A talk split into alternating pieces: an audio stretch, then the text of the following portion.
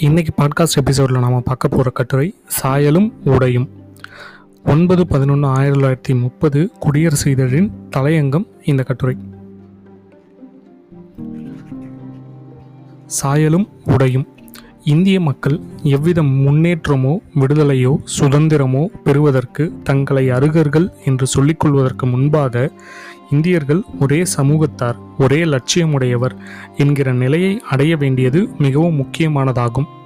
இன்று முற்போக்கோ சுதந்திரமோ விடுதலையோ அடைந்திருக்கும் நாட்டார்கள் எல்லாம் முதலில் தங்கள் நாட்டாரெல்லாம் ஒரே சமூகத்தார் என்றும் ஒரே லட்சியமுடையவர்கள் என்றும் ஆன பிறகுதான் அவர்கள் முன்னேறவும் விடுதலை பெற்று சுதந்திரம் அடையவும் முடிந்தது.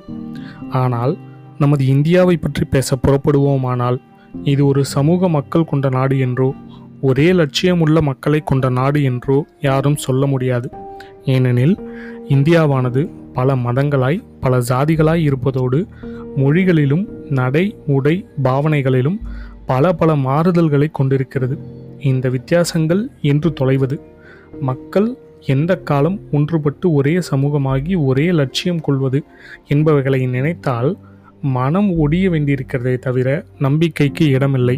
என்றாலும் மக்கள் ஒன்றுபட்ட சாயலை அடை அடைந்து பார்வையிலாவது அதாவது மனிதனுக்கு மனிதன் பார்த்தவுடனே ஒரு வேற்றுமை உணர்ச்சி தோன்றுவதற்கில்லாமல் செய்துவிட்டால் பிறகு ஒவ்வொருவரும் தன் தன் மதம் சாதி வகுப்பு மொழி ஆகியவைகளை காட்டிய பின்பு ஒரு சமயம் வேற்றுமை உணர்ச்சி உண்டானாலும் அதை அது முதலில் பார்த்தவுடன் தோன்றிய ஒற்றுமை உணர்ச்சியின் பலத்தால் தலை தூக்காதிருக்கும்படி செய்யலாம். ஆதலால் ஒரு நாட்டினருக்குள் இருக்கும் பலவிதமான வேற்றுமைகளை ஒழித்து ஒரு சமூகமாக்க வேண்டுமானால் முதலில் சாயலுக்கும் பிரித்து காட்டுவதற்கும் ஆதாரமாய் இருக்கும் உடையை ஒன்றுபடுத்த வேண்டியது முக்கியமானதாகும். உதாரணமாக மற்ற நாட்டினரான சைனாக்காரரையோ ஜப்பான்காரரையோ எடுத்துக்கொண்டால் அந்த நாட்டாரில் அந்த நாட்டாருக்குள்ளாகவே ஒருவருக்கொருவர் எவ்வித வித்தியாசத்தையும் கண்டுபிடிக்க முடியாத சாயலையும் உடையையும் கொண்டிருப்பது யாவரும் அறியலாம். இந்த உண்மையையும் ரகசியத்தையும் கண்டுதான் வீரர் கமால் பாட்ஷா அவர்கள் எல்லோரும் ஒரே வித உடை அணிந்து ஒரு சாயலாகவே இருக்க வேண்டும் என்று உத்தரவிட்டார். அதன் மூலம் துருக்கி நாடு சிறியதாக இருந்தாலும் அது தன்னையும் ஒரு வல்லரசு என்று மதிக்கும்படி செய்து கொண்டது. இதை பின்பற்றியேதான் ஆப்கானிஸ்தானமும் முயல்கின்றது. நமது நாட்டிற்கு இப்போது வெகு அவசரமாக உடையும் சாயலும் மாற்றப்பட்டு ஒன்றுபோல் தோன்றும்படி செய்ய வேண்டியது அவசியம். இந்த எண்ணம் நமக்கும் நமது நண்பர்களில் பலருக்கும் வெகு நாளாகவே இருந்து வந்தாலும் என்ன மாறுதல் செய்வது என்னும் விஷயத்தில் யோசனையாகவே இருந்து வந்ததால் தாமதப்படுத்தப்பட்டு விட்டது. அதோடு நாம் சொல்லுவது மற்றவர்களுக்கும் சம்மதப்படும்படியாய் இருக்க வேண்டுமே உடனே பின்பற்ற வேண்டுமே என்கிற யோசனையும் இருந்து வந்தது.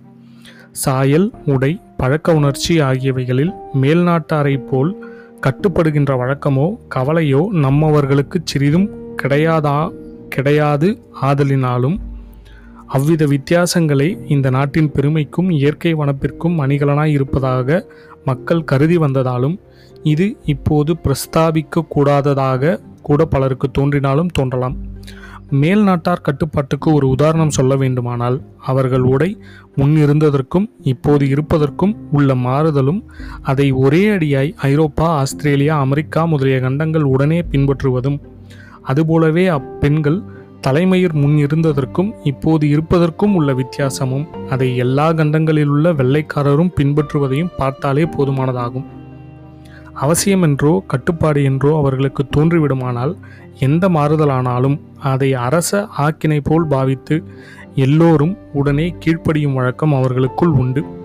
கட்டுப்பாட்டிற்கு மற்றொரு உதாரணமாக ஒன்றை குறிப்பிடுகின்றோம்.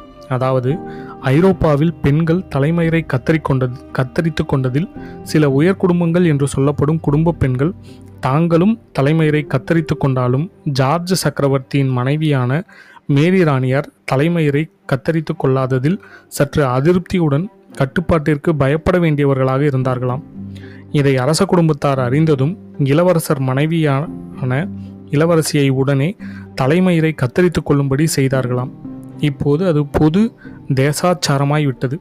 ஆனால் நம் நாட்டிலோ எப்பேற்பட்ட மாறுதலாய் இருந்தாலும் அது எவ்வளவு சரியானதாயும் தேவையானதாய் இருந்தாலும் பயனும் பொருளும் மற்ற பழைய வழக்கம் என்னும் பேய்க்கு அதாவது மூட பயத்திற்கு அடிமையாக்கி உடனே அதை குற்றம் சொல்லவும் உள்ளெண்ணம் கற்பிக்கவும் எதிர்ப்பிரச்சாரம் செய்யவும் புறப்பட்டு விடுகிறார்கள். ஆதலால்தான் ஆயிரக்கணக்கான வருஷங்களாக இந்திய மக்கள் மாத்திரம் வேற்றுமைப்பட்டு பிரிந்து துவேஷம் கொண்டு அந்நியருக்கு அடிமைகளாய் இருக்க வேண்டியவர்களாகி விட்டார்கள்.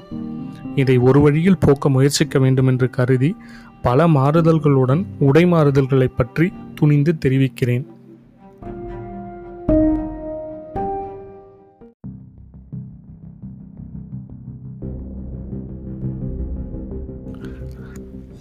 தந்தை பெரியார் அவர்களுடைய பேச்சுக்களையும் எழுத்துக்களையும் பெரியார் பெருந்தொண்டர் வே. ஆணைமுத்து அவர்கள் தொகுத்தளித்த புத்தகம்தான் பெரியார் ஈவேரா சிந்தனைகள். இந்த பாட்காஸ்டில் இடம்பெறும் அனைத்து எபிசோட்களும் இந்த புத்தகத்திலிருந்து எடுத்தாளப்படுகிறது. அடுத்தடுத்த எபிசோட்களை கேட்க இந்த பாட்காஸ்ட்டை ஃபாலோ பண்ணுங்கள்